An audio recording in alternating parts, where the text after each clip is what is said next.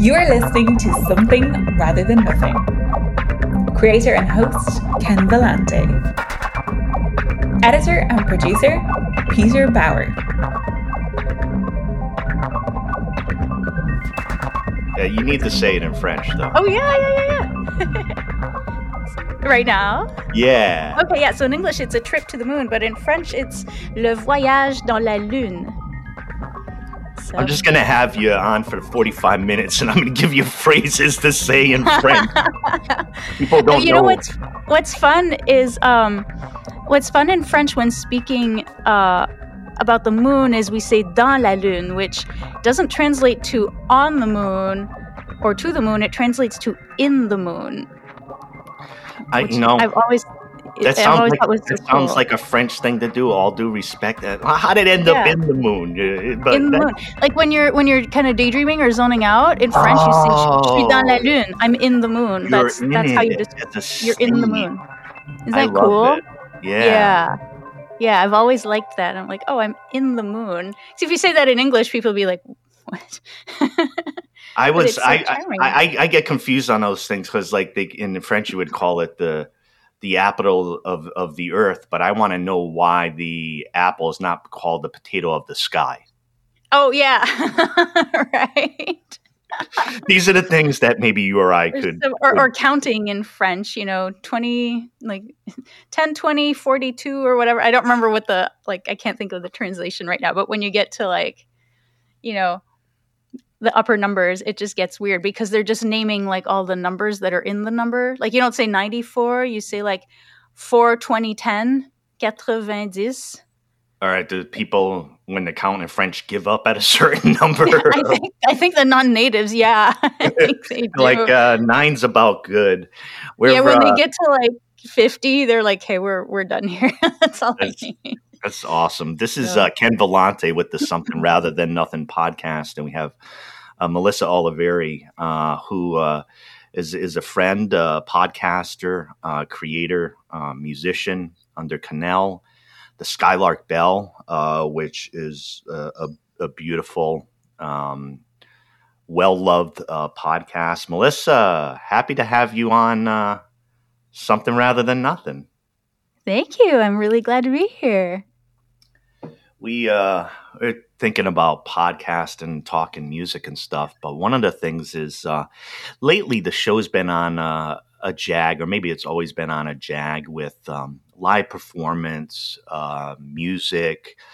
Um, it's really, uh, for me, doing the podcast, a, a, sweet thing to hear songs, to hear the people that create them.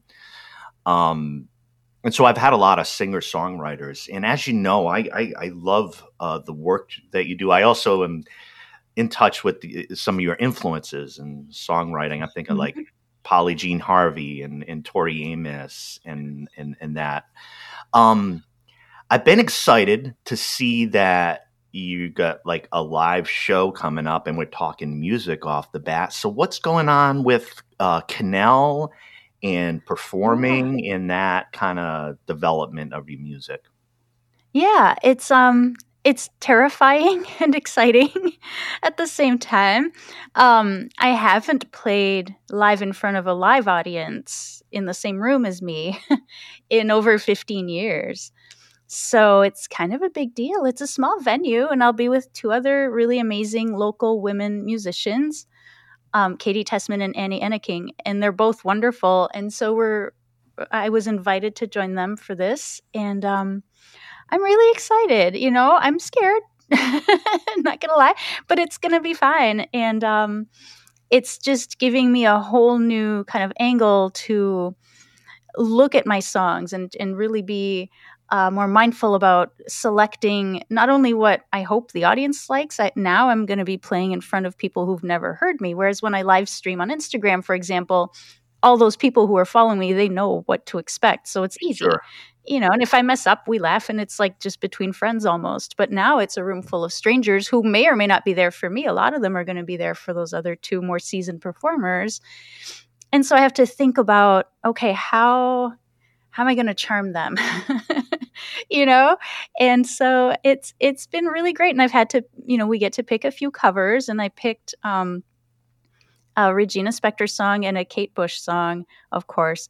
And uh, but then the third, I picked a French Canadian, really obscure. Nobody will know this song in the room, but I felt like it was important if I was going to introduce myself to these folks. Oh yeah, to include that, which is such a huge part of who I am, and not very apparent here in America, where I speak English all the time, but that French Canadian culture.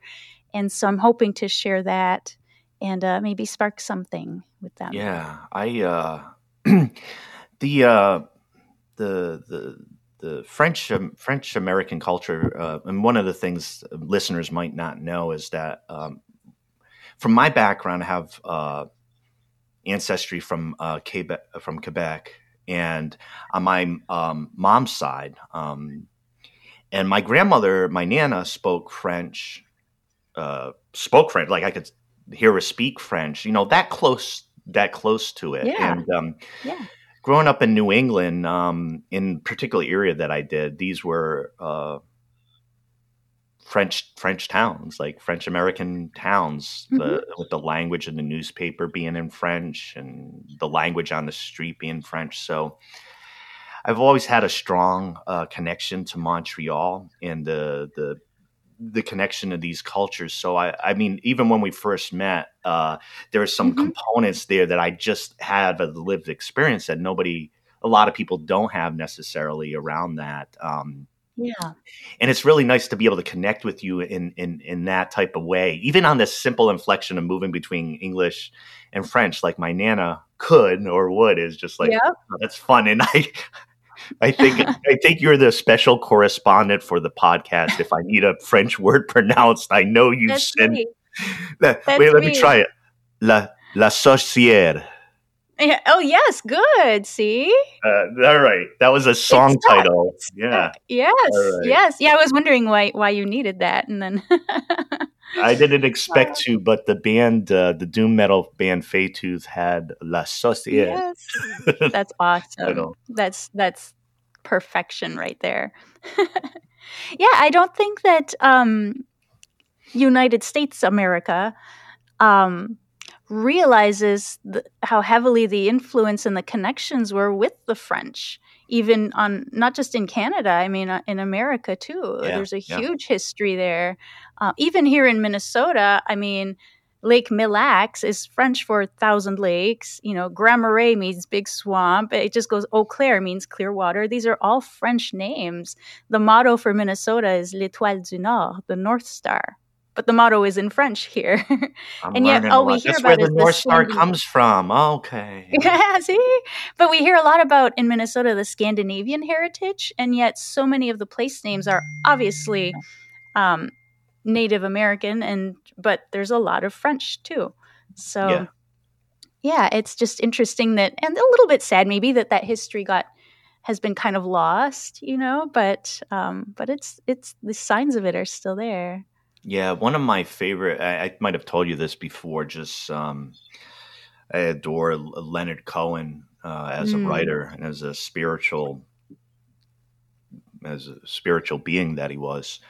Yeah. Um, complicated dude. Um, Uh, but I love, you know, even his songs of moving between the French and the English is just something so satisfying for my soul to like hear that, like moving back and forth. Oh, it's the same and it sounds so different this way. And he did that a few Yeah. times. And, um, and of course, being heavily influenced by Jack Jack Kerouac, not so much as the overt Mhm. use of French, maybe all the time, but the of French, Canadian French uh, culture. So, um, big show. You got that big show uh, coming up. Great, good, good luck with that. I know it's a big deal. Let's Thank be you. straight. Like I know it's a big Yeah, deal yeah. for you to. You It's know, a big deal for there. me. But Yeah, um, yeah. I I know what I can see and what I know with you is that you just go back to the point that you need to. Like I see that. You like you you laugh and you laugh even though I know your brain is saying that was imperfect. Um, yeah, you- i- but in, in very different words than that that we won't say here on air. But yeah, well, yeah. Uh, but and- then you, and- you just you just got to dive back in, you know. So um now the other thing uh the other thing is you know um I've shared from the the something rather than nothing uh Instagram page uh, Skylark Bell, which um, you know I've told you mm-hmm. before. Uh, you know, you're writing uh, the voice that does it, the musical accompaniment, and and the sounds, and um, honestly, the the ghostly atmosphere, the the passage of time, the people who are there or who are not there. Um, it's just truly a world to to enter into, and you're you've been doing it for for a while, mm, and yeah. um, uh, moving towards yeah at least finish in this you know th- this stage of of the story, but what has been your experience telling this story that is yours in this way for this long? Like, where is it at now for you, and how do you think about it? Yeah, yeah, it's it's um, you know, when I initially wrote, so basically, the Skylark Bell is is a series of three books, which I'm releasing each year. Each book takes up one year, basically, of the podcast and one season. A season is basically a full year. And so when I wrote the first book in my head, I, it wasn't going to be, this was like 10 years ago. I, podcast wasn't even on my radar. And I shelved it and it wasn't that great. And when a friend suggested turning it into a podcast, and I realized that each chapter would be an episode, you know, when you read a book, like you want a bit of a cliffhanger at the end of the chapter, but it's not essential because you you just keep reading. But sure. if there's going to be a week between each chapter, ah. you want those people to come back yeah. the following week. And I basically rewrote the entire book with that in mind and had to add more suspense and more intrigue and more mystery. And it made the book so much better than it than it would have ever been if I hadn't turned it into a podcast. So that was huge. Um, and then, you know, when I write, I see it, it all plays out like a film in my head. And then i have to write and describe what i'm seeing. And so the comment i've had from a lot of people is wow your writing is really visual. When i'm either reading or listening to it i, I can really see. And that's why. It's because before it's written it's it's essentially a scene in my head. Um, but to really convey that words are great but i think that's where the sound effects really come in. And there's not a boatload of them. They're you know they come in once in a while at key points when there's something that makes sense like a door closing or gravel footsteps or a horse or whatever. Um, and then also the use of like echoes or reverb in certain parts.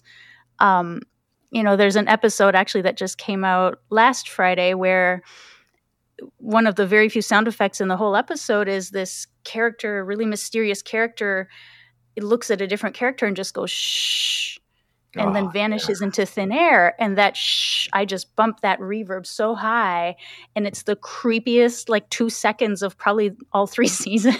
Yeah yeah. but you know it doesn't take much but but you just add those little things that just like kind of make your spine tingle a little bit like oh and it's not gory or scary or even that unnerving but it's just enough to kind of make you pay attention i think.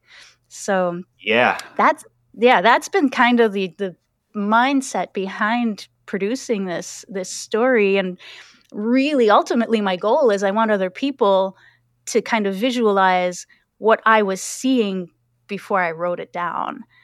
Yeah. You know, that's that's what I want. I want other people to experience because to me what I'm basically watching a movie in my head, it's super cool. you know, it's super yeah. exciting and awesome and I want other people to see it and short of finding, you know, a scientific method to plug nodes on my temples and project it onto a screen, this is the next best thing. So yeah. that's that's what I've been trying to do. And I've seen, you know, I don't know how often you do it. I've seen, I don't know, it might have been watercolor or some some of those visual pieces that that you've done when when when you do that i'm just thinking about your mm-hmm. process you're talking about the process yeah. from the visual to to the words or yeah. the audio but how's that work for you when you when you're trying to paint are you is it that is is it a much different more difficult or easier process it's harder it's harder for me because the things i see in my head I can type and describe them with words, but to actually like do the right shape and put the line and the shadows in the right places and things, like that's more of a struggle for me. And I've had great friends who can like look at something and draw it and it'll look like a photograph and I wish I could do that but I can't and it took me a long time to come to terms with that and now excuse me um and now I I work around those I guess faults or things that I can't do and I and I just I think it makes my art kind of more unique um because I, I don't I don't let those things that I can't do stop me. Now I build on those. And so, you know, I'm not good at drawing faces. I've got a bunch of drawings of faceless people. I call them the faceless people and I wrote a song about it. but you know, like instead of fighting those things that I can't do, I just roll with them now and that is part of the beauty of getting older. but it, it's it's it's turned into a positive. So well, I, I wonder quite that like it. I really do deeply wonder about the the can't do when it comes to art, and I just want to mention something. Um, like I've I've been in the situation because of um, practicing art and, and doing the podcast and being an artist of just coming into kind of revelations or honestly the quick reveal that perceptions of myself were untrue and unfounded. Mhm. So it's like that discovery. And one th- really cool thing that happened, say six weeks ago, is I, as far as the depiction and the figurative, like me, like if you handed a picture of something to me and said, "Can do something with that," that's the can't do phase Yeah. for me. That's the can't do. But what I've realized is that there's habits in the ways that this brain I'm pointing to has processed things or done things or trapped itself. And I was given uh, by Susie Susie Deville, who's been on the show, this task in class of it was an image, but it was just upside down. So you could tell what it was, but it was just Mhm. upside down. And the instructions were that I could look at it, but just sketch it, just sketch it that way. Just you're Mhm. sketching upside down. And I could do it so easily where others Huh. were like impossible task. But for me, th- I don't understand it all. I could do it and do that and then see I like that you're touching on the brain difference and how it can pose challenges in so many situations and all of a sudden you get in this in this other situation and it's like a top-notch strength. the, by know. flipping the image, I almost immediately knew as one pressure's off. Yep. Completely. And that was the big mm-hmm. piece. The other piece was in ways I don't understand because I've only done it a few times since I started doing it a few weeks ago. I did it Yeah. yesterday, for example, with an upside down elephant. And I do it so there's less pressure on myself. And also, whatever's going on in my brain, I can understand the connections of the lines in a way mm-hmm. where it's shown upside down that I can't see or be sensitive to when I see it the right way. And that's Yep. that's those neurons in the brain again I'm mm-hmm. pointing to. Like that's the things that are aligned in a certain way. And I guess what I'm saying positively, like there are multiple paths. And Yeah. I, I, uh, the the not being able to do is certainly for me become much more of a suspect thing to say or for me to say. Like I would tell you two years ago, I can't draw. And that's just not accurate. It's just not an Mhm. accurate statement. It's also closes down possibility because Yeah. you've already stated that the thing is not capable. So next topic. Right. Right. Um,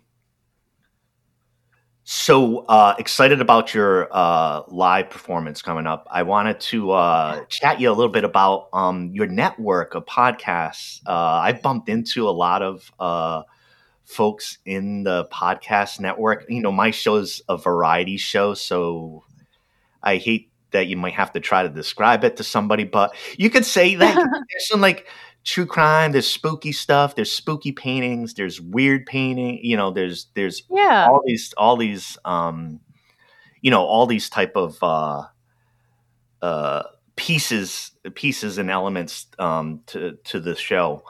Um Yeah.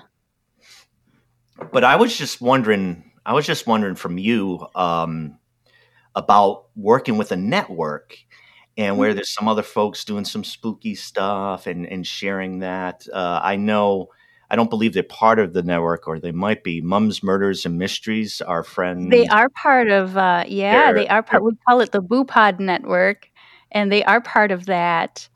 Um, and those ladies are amazing. They they are they. It's a true crime. Well, kind of uh, they true crime, but I feel like they've done some sort of eerie, unexplained stories too on their podcast. I thought it was a life skills podcast. Maybe I've been listening the wrong way.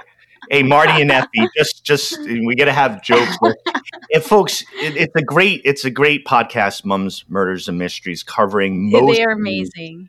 Mostly uh, like true crime, uh, uh, Yeah. uh, murders, mystery uh, in Australia for the most part, in Scotland. So you have a Yes. interesting uh, combo there. But tell us more about uh, about the Boo Pod and hooking up with some folks doing spooky stuff. Yeah, well, I was invited into it by my friend Amy, um, who does a podcast called The Activity Continues. Actually, she's the one who.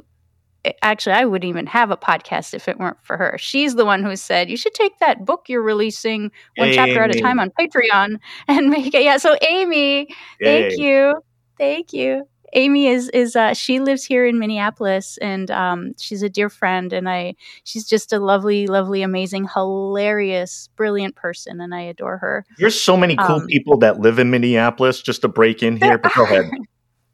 this is true. Um, so so she one day said, "Oh, I'm part of this network, and it's true crime and paranormal podcasts, and you want to be part of it?" And I'll go ask. And I don't honestly know who within the network started it, to, because I came in where there were already people in it a little bit. It's Oz, And, um, the Wizard of Oz. Yeah, it's it's what? the Wizard of Oz. Some Oz. Oh, the, there we go. There we go. It's the Wizard of Oz. um, so yeah, I, I came in when they already had kind of started, but basically it's a bunch, of, and by a bunch I mean I think maybe there's a dozen of us, of totally independent people. Some of them work alone, like me. Uh, some of them are pairs, like Mums, Mysteries, and Murder. And um, it's true crime and paranormal podcasts. Some of them touch on both. And um, basically, it started out with us each creating uh, like a promo reel, like a 30 second or one minute promo reel for our own podcasts. And then we would insert each other's reels into each other's podcasts to kind of cross promote and grow our audiences. And that was huge. Um, and then over time, at one point, we Halloween was coming up, and we said, "Hey, like we're all doing kind of spooky stuff. We should collaborate somehow." And so we collectively, not every podcast was part of it that's in the BooPod network, but I think there were eight of us. And we just picked a topic. It was the Bridgewater Triangle, which quite honestly I had never heard of. Um, and we each chose a, a, an aspect of that topic and each released one episode on, on our respective podcasts in our own styles. Um, and then the listeners could kind of bop around all these different podcasts and collect all the pieces. But what's interesting is I'm the only fiction podcast. And so at first I was really Yay! yeah, well, it was cool, but also like, how am I gonna like, yeah. what? How am I gonna do this? Like, Yeah. Talk about this Bridgewater Triangle area, which, if listeners haven't heard of it, it's a super bizarre geographical area out east that has all the things. it has cryptids and ghosts and sects and uh, uh, devil worshipping and whatever uh, true crime. So um, eventually, I landed on. Um, I cooperated with a podcast called The Haunted UK, which is super phenomenal, by the way. Um, and we he covered a ghost story, a true ghost story, which is generally what he does on his podcast. And then I took that ghost, that character, and wrote a fictional story from his perspective. And that that's what aired on my podcast. And uh, he and I have now done a couple of collaborations like that, and it's been really, really great. Um, so, but it, but you know, I never would have done a story like that if if it hadn't been for that context and that kind of push of, okay, how do you how are you going to problem solve this? You're part of this network. What you do is totally different. You need to somehow fit your piece of the puzzle into this puzzle, and so that's that's how I did it. And um, and everybody in that group is first of all hilarious. They're all funny. yeah. We all talk about terrifying, horrendous topics, and yet we're all funny and cool and nice. So it's it's been pretty great, you know, and everyone's just trying to do their thing and they're doing their best with the time that they have and the lives that they have and and everybody respects each other's boundaries as far as participation and what we can and can't do. Yeah. And um yeah, um, it's it's it's great. How do you I'm just curious, how do you balance um knowing you, I would know that you'd have very um you know, probably discreet, powerful ideas about how you want to do things. And of course, there's always the question of kind of working within the group, but then kind of uh, kind of massaging or moving around with that. What was that experience like? Because I, I, would say for myself, looking at it, I would be like, I'm fine until I heard. I'm I'd be fine until I heard something weird that hit me the wrong way, and then I get weirded out about it because there's an imposition there's other people to respond to there's another idea that's in my realm like how how was that the balance or did you feel that too much or um i haven't really felt that. I think yeah i i think if i'm interpreting your question correctly i think that i'm going to liken it to being an only child. Like because i'm the only one doing what i do how i do it within the group yeah. there's not really a competition. Like you know whereas somebody who does true crime and there was yeah. Uh, there wasn't just one but let's pretend there was only one incident. Well okay who's going to do it and how are they going to do it and are they going to overlap and are they you know i feel like that adds a different dynamic. Although everybody in there has been really kind of conciliatory and, and flexible and oh well how about you do this piece and we'll we'll take this from this angle or there hasn't been any conflict even though everybody i believe in that group has their very clear ideas of of what they do and how they do it and how they present their show to people to their audience um yeah there's just been no drama it's really cool like well it. can't sell any can't sell any tabloids but it does help yeah, yeah we're boring. it, does, it does help independent folks well i think within podcasting yeah. and it's something that i've learned just a lot about, and I'm very far from an understanding of podcasting as a whole. It's just I read about it, you know, each day and and and do it, and you do it, and you know, kind of keep an eye on what's going on. But mm-hmm. um, I think it creates some interesting or unique opportunities to to organize, such as you know, I'm an organizer, I'm a un- union organizer in my blood primarily, but an organizer amongst people. And I think when with with art or the network that you're talking about, when people have true fun and enjoy listening to wacky stories and feel, I don't know, less alone. And then there's another mm-hmm. show that's kind of like that's like uh, the, the, wild cousin of it, but they're both lovely. Like this one's more calm, and I love her because like I need to talk to her to calm down, and then the other cousin's just like, "Yo, there's ghosts here," and yeah, but, yeah. but but you feel that you're around um, this this group. I felt that because I I'm in I do a variety show, so you don't know from one week to the next what I'm going to do, but I can go to you or I can go to Mum's Murders and Mysteries. We did a live recently, for example. Yeah. And I can like tap into the juice. Like I can't like the questions I had to talk with mums and uh, Marty, I was like, can we talk about the Poltergeist film set and how cursed it was? Can we talk about like, and it was just, it was just a long list. And we got on, and I'm like, uh, I'm excited to talk about all these things, but just to be able to vibe and and even though you're not doing exactly the same thing and you're in different spots that you're able to vibe mm-hmm. for a while and be like that shit's cool man that's yeah. fun you know Totally. Yeah, absolutely. I think I think there's a a mutual respect based in partly we know how much work goes into it and how much effort. Um, but also in just seeing like, oh wow, that person did that that way. That's that's cool. You know, and it's inspiring. I, I just think the inspiration has been huge and, and motivating. The um one uh, uh, you, I, I'd imagine again you might be sensitive to this, but some of the some of the serendipity or the connections that I'm particularly sensitive to, like, and maybe as an organizer or sensitive to how people connect Like I Mhm. just net- networked the entire thing of people in my head in terms of organizing and how, uh, not of to use, but just to see how people could relate uh, to other people like that. And um, it's just been so cool to see within podcasting, independent, do it yourselves, like there's a reality to podcasting where people, you know, it's a funny. I think anytime you get a new media, I think the jokes are actually stupid and funny about podcasting when you have a podcast because it's something new to make fun of, but it is not reflective of reality. Because when it comes down to it, folks like you and I who continue to make podcasts over years, there are very, Mhm. they're not very few. The number of podcasts drops precipitously of what is continually uh, being made.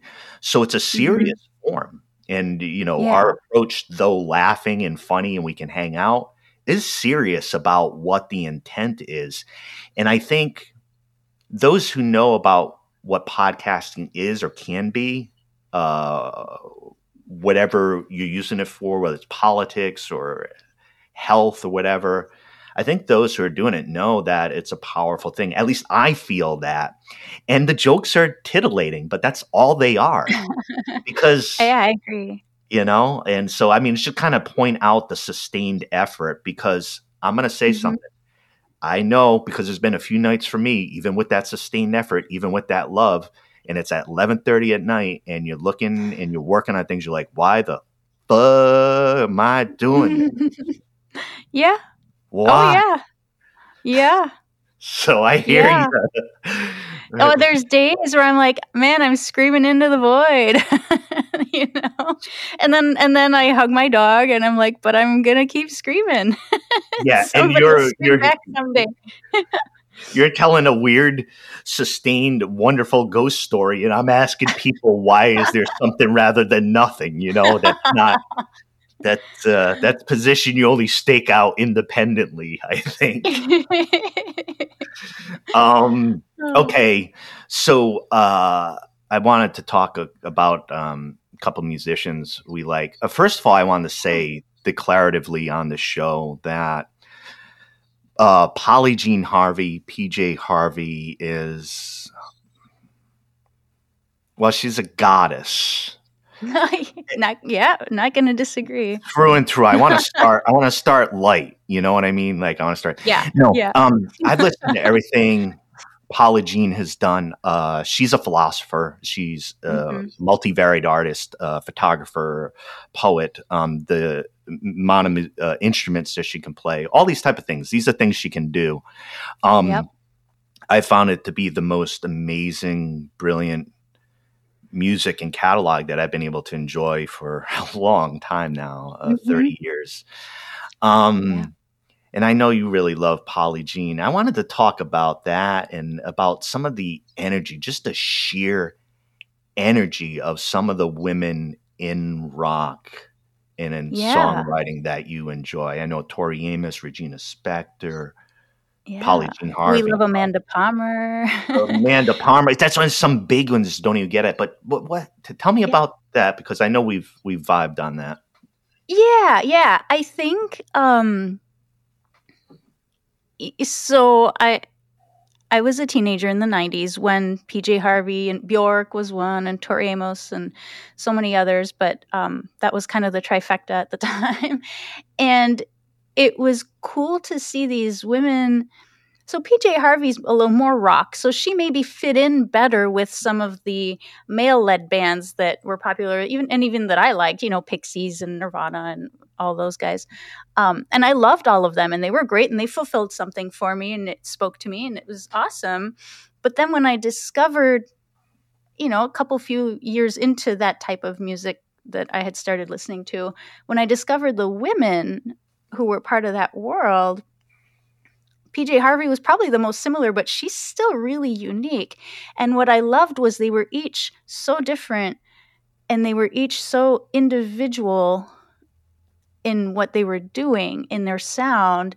And it felt to me super strong and confident. Like, this is what I'm doing, and I'm doing it like this. And, and, You know, you're either going to like it or not, and it's going to work or not, but this is what I'm doing. Whereas, you know, when I saw that, and then I looked back at what I had been listening to with a lot of the male led bands, which were great. Again, I'm not it's not a criticism of them, but to me that was almost more of a homogenous sound. All those bands, I could kind of lump them together. You could tell them apart, obviously, but just overall, compared to these women that I was listening to, where you know they they were completely different from each other. And so I really gravitated toward that. And it took me a long time to start writing my own songs. Um, I started out playing all of their songs, you know, yeah. and um, and to see you know, I feel like I'm maybe going off on a tangent here a little bit, but this show is was, tangents. This show yeah, is yeah, okay, tangents. Yeah. um, that was to me a really pivotal time for women in music when these women were coming up and doing this and being embraced and being criticized and laughed at also by mainstream generally, you know, media outlets about music, but overall, I, I think as far as just the human beings that were listening to their music, they were well loved. And then came, you know, I won't name names, but pop, pop, female pop stars that were treated more like products. And songs were written for them and outfits were picked out for them and they were taught what dance moves to do. And that you know took over and almost kind of washed away what i feel was progress yeah um yeah yeah and it's just been like an uphill battle since then but i feel like there's a bit of a shift the last few years um, and I know Amanda Palmer's been fighting that fight since she started. Um, yeah. But but I think it's important. You know, I'll be honest. I go on iTunes. I still download music because I'm old and also I feel like that supports the artists better.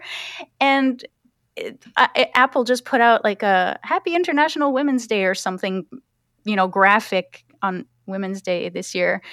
And I thought, you know, that's cute because when I go to iTunes and I try to find women artists who write their own songs and perform their own songs, I have to dig so deep through the content that's in iTunes because it's not on the front pages of any of the categories you know, there might be one or two, but there's like 25 male artists for yeah. every independent female artist. And I find that unfortunate um, and frustrating, but I think that it's also inspiring to see women just plow through you know and keep keep doing what they're doing and and keep building on it and having people gravitate toward it yeah i um yeah, and I, I really appreciate what you had to say, and and I, I there's a, a subtle point there that that you mentioned I hadn't really thought about as much as like within uh, Björk and and Tori and Polly Jean Harvey. There was something you were talking about their styles and how uniquely developed and very particular and brilliant, and, but unique in particular about what they were mm-hmm. doing. And I hadn't really thought about that in those terms about how using them as three big, major, influential female artists at that time being truly distinct being truly mm-hmm. distinct and um, i think that can be exciting because I would say in each of those categories, and which one do you point to more than the others between Björk or or Tori or Polly Jean, is that there's a female, particular female brilliance and punk and bravado. And I will say what I need to say at the end of it. It will be said, whatever that is, mm-hmm. that is extremely powerful. And I I was around. I didn't connect with it at the same time, being a young twenties, you know, guy, and and but I was around women who were very influenced and very empowered uh, by that. And um, I think it's right to point it out as a particularly unique and with those artists. Um, uh, noticeable development. So it was so funny when I was talking about that, like um, Björk as uh, a thinker, as a thinker, a thinker of sound. I've listened to her podcast where she talks about each of her albums and what's going on and the considered thought, and uh, it's like it, it's kind of like a peek inside creation. Um, so yeah, love that stuff. Love that time, and they're all still putting out. Uh, putting out music. It was another They thing. Like I, you know, I um I had Shara Nova on the show, um, who was who's sung with the Decemberists, who sung uh, in many uh, formats uh, and collaborations um, in a group, My Brightest Diamond. Just a true honor, but to come in contact with kind of discrete intelligence and creativity in that way, there's the power that's in that, and I think that's that's what's exciting. Heck, that's why I have you on this podcast here. So yeah. Well, I think what I gleaned from all those is just um, to don't be afraid of using your own voice. I think a lot of artists try to sound like other artists that they like, or they almost like hide behind like how many Eddie Vedders are out there, you know. yeah, And uh, and I I, I think a, a comment that I've received a couple few times now in more recent years about my songwriting is just there's nothing. It doesn't sound like anything out there. You know, it sounds it sounds different than and, and I'm like, yeah, that's because I'm me and I'm the only me and this is what I do and I and I think that every artist should do that. You know, everybody should just be who. Somebody will love it somewhere. It's gonna speak to somebody. the word that has I've been using my vocabulary for months, and I've just been trying to just be sensitive and notice certain developments, and it's been conspicuous all the time, whether it's what I'm trying to do or the people that I'm around or who's trying what. I notice the conspicuous effort, or when things are good. Or things something is really good and the times are tough. Like times feel super weird to me right now. and It's felt so for a long time, and I think a lot Yeah. of people that I talk to just fucking weird.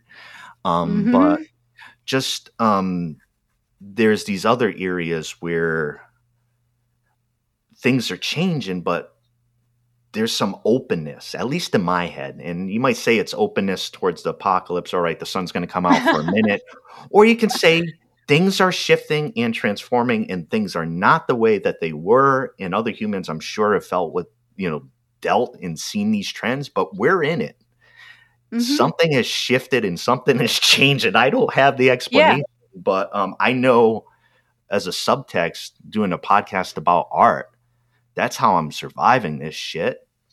Honestly, Yes. like yes. you know. Yes. Yeah. Yes. This Same is- club, same club. No, yeah, yeah, yeah. I'd say I'd say the last six to twelve months, music has just been a lifeline. You know, and during earlier in the pandemic, writing was the lifeline. I knocked out two novels and a half. You know, so I, I, yeah, I think creatives, when everything's going to shit, that that is your lifeline is creating or or other people's creations or a little bit of both, but definitely. um yeah, because you can, I think, shut out the world a little bit. Shut Yeah. out the noise. Make your own noise. You know, Yeah. Some, I- well, I'm, I'm more, tired of everybody else's noise. I don't want to hear all the arguing and bickering and stupidity. I'm just gonna sit and write a song about what snow. you know, Well, I wanted to mention something about music, and this is a unique thought that I had, and I just wanted to mention it to you. The um, I've uh, adored the music of uh, Katherine Paul, KP, Black Belt Eagle Scout, uh, for some time, uh, and uh, her last album. Um, I believe the title is "At the Party with My Brown Friends." Um, Mhm. I might have that slightly off, but I listened to that album kind of like every day when it came out for like three months straight. Nice. So if I encounter an album that that sets right in, whether it's mood or lyric or tone, if it's there two or three days, it might be there every day because I'm just like relying on Mhm. it. And things are getting tough. And she dropped her album, which we saw the first day she performed the whole album live before going out on Europe. I mean, there was all the there was these things that just came together, which were partially planned. I did a podcast with it, but I listened to this album, and I find it so strange because this is the thought I ended up with. I listened to this album every day for about a month now, and um, my thought was, I can't imagine a world without this complete album in it at this point. Like I truly felt I'm like as far as an album and an art piece and how I've used it for a month, I'm like, Yep. How was this thing not here before and what was I doing then? yeah. I love that. And it makes complete sense to me. Yeah. you oh, it's kind of like when you have a kid, right? Is? You know what my longest streak is? I'll admit this. My longest streak of, you know, dropping in and playing it every day. I don't know if the other people do this. And I don't do it all the time, but when I do it, I do it for a long obsessive time. Was mm-hmm. uh 1989 by T- Taylor Swift. Listened to every single day for 18 months. that might be a record. That's impressive and I'm the girl who will like rewind and listen to the bridge of a song 18 times in a row. But that, wow, you win that prize, man. That's okay. that's well, that great. places a little bit more in context with me. And the thank you. I like if I'm the clear winner there, maybe I'll talk to somebody else and see how I fit in. no, um, I think and you know i think if something speaks to you like i another thing i noticed in the music world that doesn't seem quite as bad now but i feel like there's a lot of judgment about what people like or don't like in music or oh. what they oh. listen to or you know and it's so stupid because if something speaks to you who gives a shit honestly who cares? If if something speaks even nickelback i don't like nickelback. Somebody likes nickelback and we can make all the jokes we want but to that person it's it's bringing something positive to their lives. And so i'm glad nickelback exists for that person mm-hmm. you know?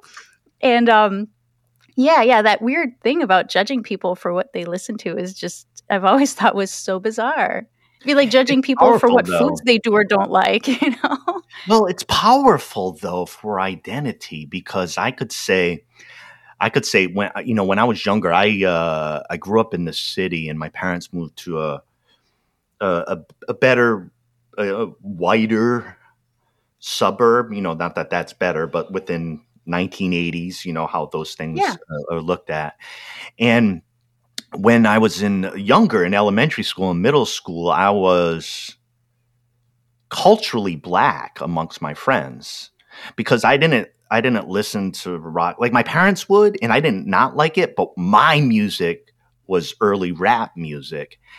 And it was a big part of my identity. So when my when we moved to the suburbs and then there was this white culture and this is before hip hop, this is before it's made it really yeah. into white culture fully.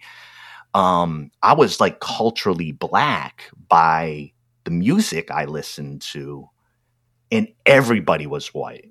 Like everybody. This wasn't like white time, like white boy time to be cool, listen to hip hop or anything. Like this was like there's white and black. And yeah. I've always found like um at least early on now I didn't like look to live by that, but you're influenced when you're a kid. Like even if you like, even if I liked that Eagles song in my head and I knew I liked it when I was younger, I was being like, no, it's Run DMC. it's Run DMC, you know? And it's just, right. it's a powerful force, I think. I think it maybe is, do you think it's even more now with the predominance of social media? Do you think it's more of an exaggerated form of it? Maybe. It's hard to tell. See, I look, so my son is 14 now, and I look at him and his friends, and he listens to a lot of really varied music styles.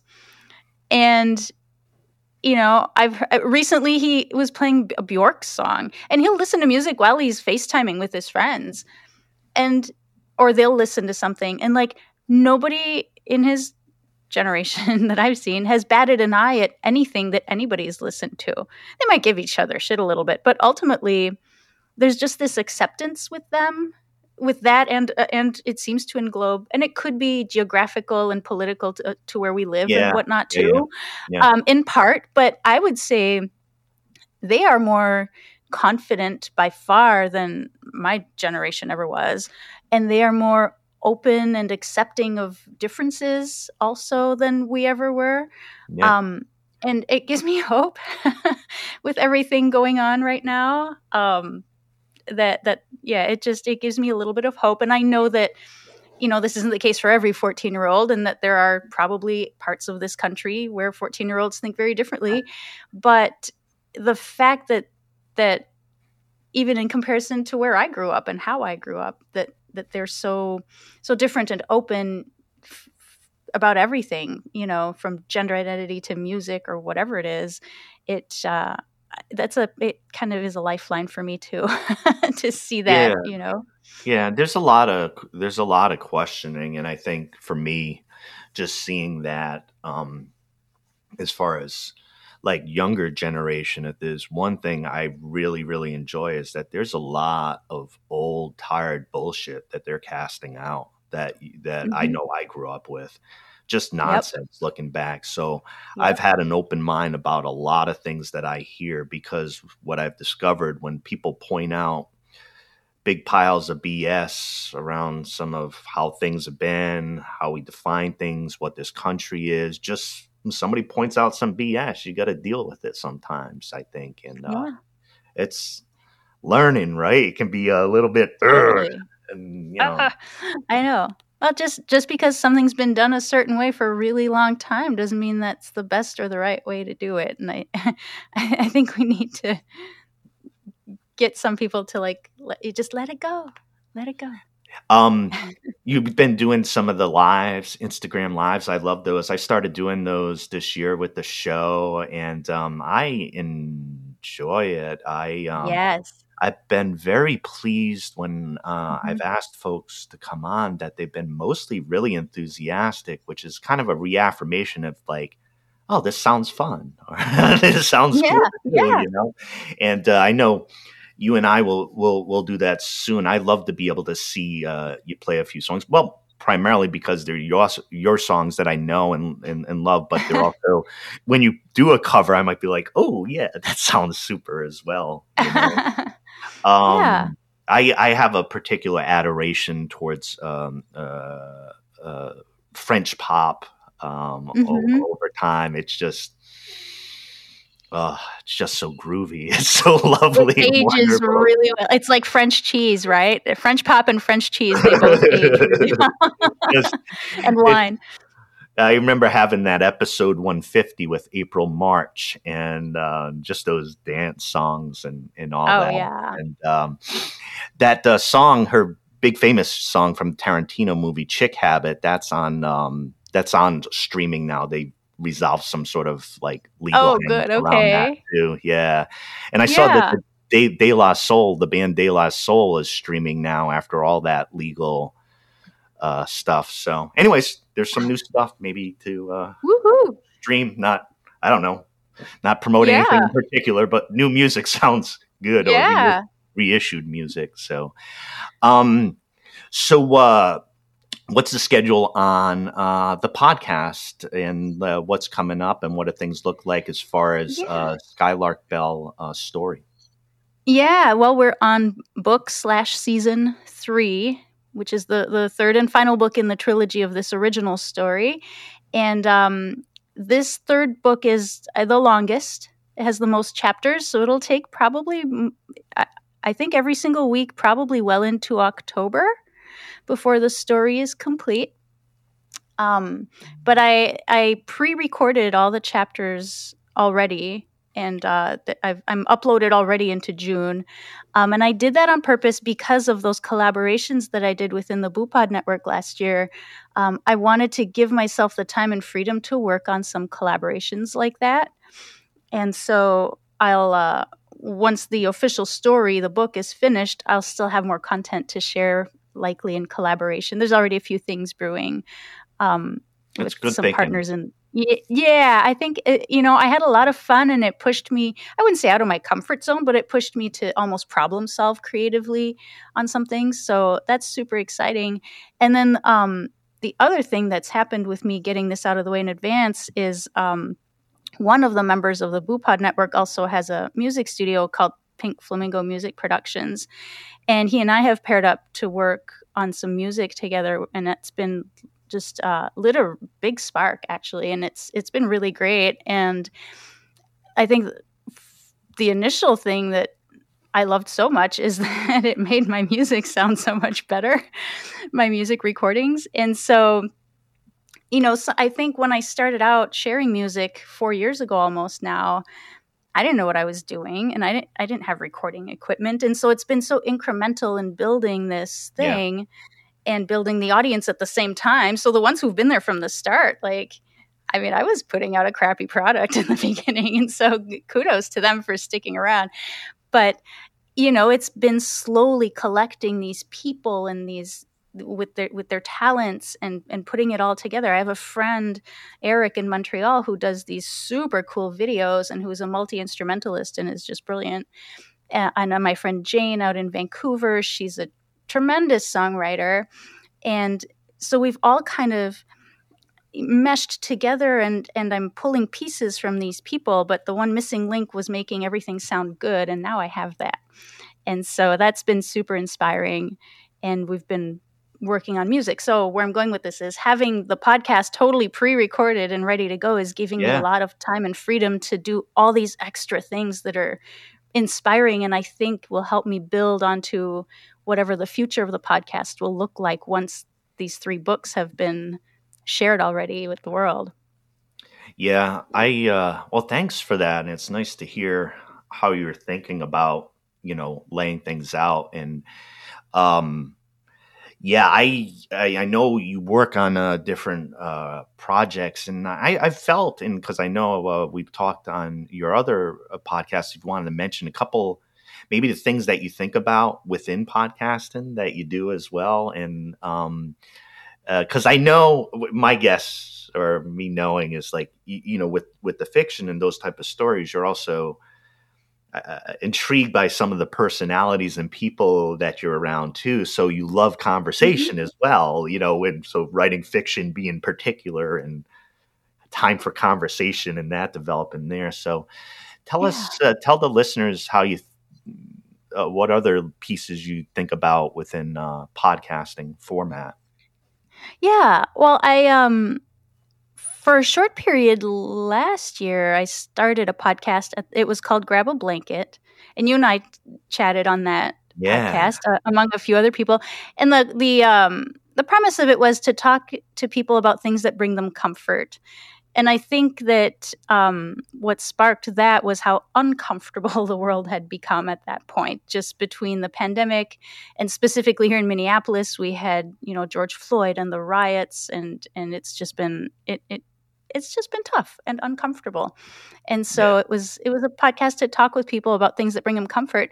And what was so fascinating was how different everybody was. You know, some people it was like, oh, I, I go take a walk in the woods and some people was oh you know i cozy up by the fire with a hot chocolate or oh i paint or and then this one woman actually annie enneking who's going to be at this she's a musician she'll be at the show next week with me um, she is a um, I want to say this correctly but I, like a fight choreographer for like the theater like if there's fight sure. scenes with swords or, or punching or whatever like sure. she'll choreograph the sure. fights. And that's her like happy place is like violence you know structured violence. Structured violence yeah. Yeah like it's eh, you know which which i'm i'm a lover not a fighter. I'm a pacifist. And so it was so foreign to me and fascinating. And um yeah i love i i you know being kind of a neurodivergent person. Um understanding other people is very, very hard for me. And so the way I get to do that is just by talking to them when you can find someone who's open enough to do that. Not everybody is. Yeah. And um and so the, that's what those conversations were kind of became about was just understanding people's differences from me and from each other obviously but um, yeah, it was fascinating. It was really cool. I think I did maybe seven or eight different interviews, and um, each one was absolutely unique. It was awesome. Yeah, they were quite unique. Um, they were quite unique, and uh, yeah, that was that was that was a nice thing. I um I came to uh, you know I usually uh, kind of talk about some of the realizations. I remember doing that, and I remember uh facing some significant difficulties soon after that. Um, but it was very revelatory for me to hear w- what I was saying. And, and part of the dynamic that I was hinting to, I, I felt like around that time, things are stressful, things still felt stressful. And I'm like, kind of like, how do we hang on? And like in my mm-hmm. head, it's like it wasn't fully developed. It was like I need the freaking colors of Christmas. I need my cookies. I need Hallmark yes. movies. I'm gonna say yes. whatever I want that I need. I don't give a shit what any of you think about what are the things that I need. But totally. But it the, the the lesson the lesson was this for me because the expectation of of of that arriving in the way that you expect it proved to be problematic for me. Meaning that the trials and tribulations I would deal through the cycles of the year, um, intense work during the day tied to school schedules and things like that, is that I would be, you know, just kind of, um, you know, tied up in in in all of that, um, and it would be, it would be really intense. So I was needed something to look forward to as simple as, as it was i think about it like seeing lights like think about it in simple catholic terms or i can uh a votive soft mm-hmm. christmas lights presents up uh, mythos and nostalgia all that yeah sure but all those comforting um type of things and those can't always arrive like that. And I, I i started to look at structure in my life. Okay i need a good summer. You know when you need something i mm-hmm. need a good winter break. And i'll be like yeah. I have to look at it differently from that. I need to veer towards that but i also need to understand that my days in between something has to happen differently there because it ain't always working to go to the the stores in the bank that you expect at the end of the year or at different times if you have that opportunity. For some mm-hmm. folks, it's constant, and there is no within that. And uh, so things changed after that episode, but it was very much part of like trying to learn with within that. Um, yeah, it was a strange experience, to be honest with you, but, but very but very good. I'm drawn to strange experiences. That's yeah, you know now, uh, so you do your music. We got the Skylark Bell, and you didn't done yeah. that for a, a season. Um, and you thinking, um, you thinking of anything else related to podcasting? Just ideas, or just the music? We're gonna, we're gonna roll with the music. It's 2023 music year. Crank out some more music. as the other yeah. You know, I have a, a very, very dear friend who uh, lives actually not very far from my house, and her husband is a multidisciplinary artist. So he he's a painter, phenomenal painter, and he's a musician and he does movies. And I asked her, I mean, I know him too, but I hang out with her more. So I asked her, like, how does he navigate that? Because you know, if I'm in writing a novel mode or writing mode, period. You know, that's what I'm doing. I'm, I'm writing books. Sometimes it's two books, sometimes it's a bunch of stories. And then when I'm in music mode, that's what I'm doing. I'm writing songs, I'm composing, composing, composing. And I haven't found a way. Podcasting really helped mesh the two. Yeah. Um, once they're kind of done. But as far as doing them, and she said he's the same way. Like if he's doing a music album, he might still do some art on the side and some movies on the side, but like the whatever the biggest project is, that's what is you know taking over his life in that moment and i and that's how it is for me too so right now i'm really in a music mode and there's a lot of new songs coming Good. and i think they're going to be really cool um but you know in the back of my mind i i have this like you know the sand through the hourglass of of the, the, this trilogy of books that's going to be ending and i have to look forward to okay what's what's going to come. And luckily you know within this boopod network and some friends and connections that i've made in the podcasting world you know there's there's some sparks there. There's some ideas and some connections and some of it will be just me. I have a couple of ideas for to continue the podcast in a similar vein but different it'll be different but I think it will appeal to the same people. Um, and then and then you know top it off with some collaborations with with people that i click with and i think that's that's what the future of the skylark bell will look like yeah i oh that's lovely i uh yeah you did when you did mention sands through the hourglass phrase there. I did drift off the days of our lives for a few moments. Absolutely, I have that's, tried. To that's get, where I got that. I, I, tried to get Deidre Hall on this show for episode two hundred. She won't oh. do it. No, I mean, eh, look, they haven't said no, so that's a potential yes. Oh, if I could get, I could if I could get Marlena, Deidre. Uh, Can you imagine? Oh, my mom, my there'd be a lot of people to be proud of me. I'd be proud of. so, anyways, I'd be proud of you. I would be proud of you. Melissa and I, uh, our, our one of our calls out to a guest, Deidre Hall, and uh, I think the I do this once in a while, Taylor Swift, uh, just to put it on record that there's the eighth or eight hundredth time that I've invited her onto the show, just to have it out there, make sure there's record yeah. things happening. Yeah, why not? Taylor's going to end up on the show. I'm telling you, she's gonna. She's gonna. But um, I've oh, had. She will. She will yeah. someday. Well, the thing is, when it comes to like absolutely wildly talented guests and multitudes of them, that's a blessing to for me with the work I've done on the show. I mean, it is, it is a, it's a, it's an intentional climate of let's do something and lately people saying well things seem like really messed up and shitty right now for a little while okay let's do something let's mm-hmm. try something let's yeah. put these two colors together and see what happens so i i honestly i love following your instagram feed because i get to see you know all these different people that you talk to and i love checking out what they're doing and and what's so cool about your show is the commonality obviously is art, but art can mean so many different things and you touch on all of them.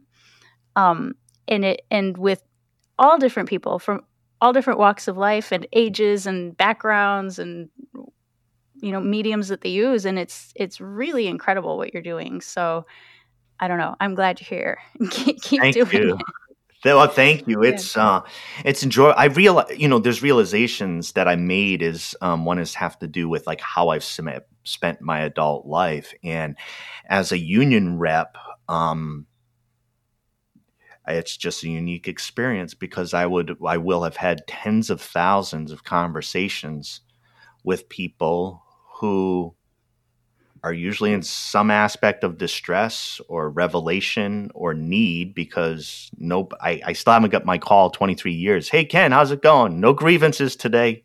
Workplace is very healthy and shiny. The floors look great i'm happy i just wanted to call you to thank my union right. it's just you know it's just not the nature of things i'm not complaining but yeah. i yeah. i would be i would i think just tens of thousands of conversations and 75% of my membership being uh, female, uh, you know, gen- gender dichotomy here, yeah. but like statistically. Yeah. Um, yes. So, and for other reasons, I have I've been forced into or paid for or whatever way you look at it, conversations that are going to be whoa, and they're right there. So, um, only in developing the you know the show I've been able to see how I can try to do that or why. So it's been thank you. It's uh it's it's it's a groovy thing for me personally. So um yeah. I know that you have some you have some going to be doing some playing some uh live uh pretty pretty soon. You got some things going on. Yeah. Um, yeah. I wanted to just uh everybody was talking with Melissa Oliveri and Melissa, I just wanted you to, mm, you got different things that you're doing. Why don't you point the listeners to where to look for things and what you'd like them oh, to sure. see, see and hear? Yeah, yeah. Well, the easiest is probably my my website, melissaoliveri.com, because that has all the things.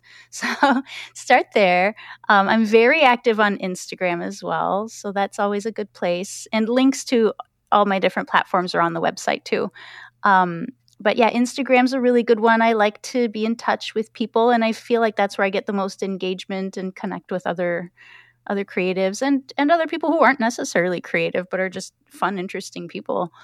Um, and then of course I have Patreon, which is a really great tool, and I get to put out so so so much. You do a content. fantastic job there. It's and just so folks I? know, I mean, no, when creators are on Mhm. there and everybody's trying to do whatever they can, it's like Yeah. it's light, it's neat, it's great stuff. Um, there's a lot of so, anyways, if folks, if you have the opportunity and the avail, you know, the the chance to do it, um, yeah, definitely the Patreon for Melissa. Oh, thank you. Yeah, I try to, you know, tr- try to give good value and uh, and provide good content, or or at least like advanced content or behind the scenes stuff on there. And um, and it's fun. It's fun trying to to think about what to put on there too, and what people are gonna, you know, what's gonna speak to them. So it's a great challenge. But that I'd say that's those are my primary spots. And then of course the Skylark Bell podcast is available on all major platforms. Um, and we're we're maybe a not quite a quarter of the way into season three here, so or maybe an eighth of the way.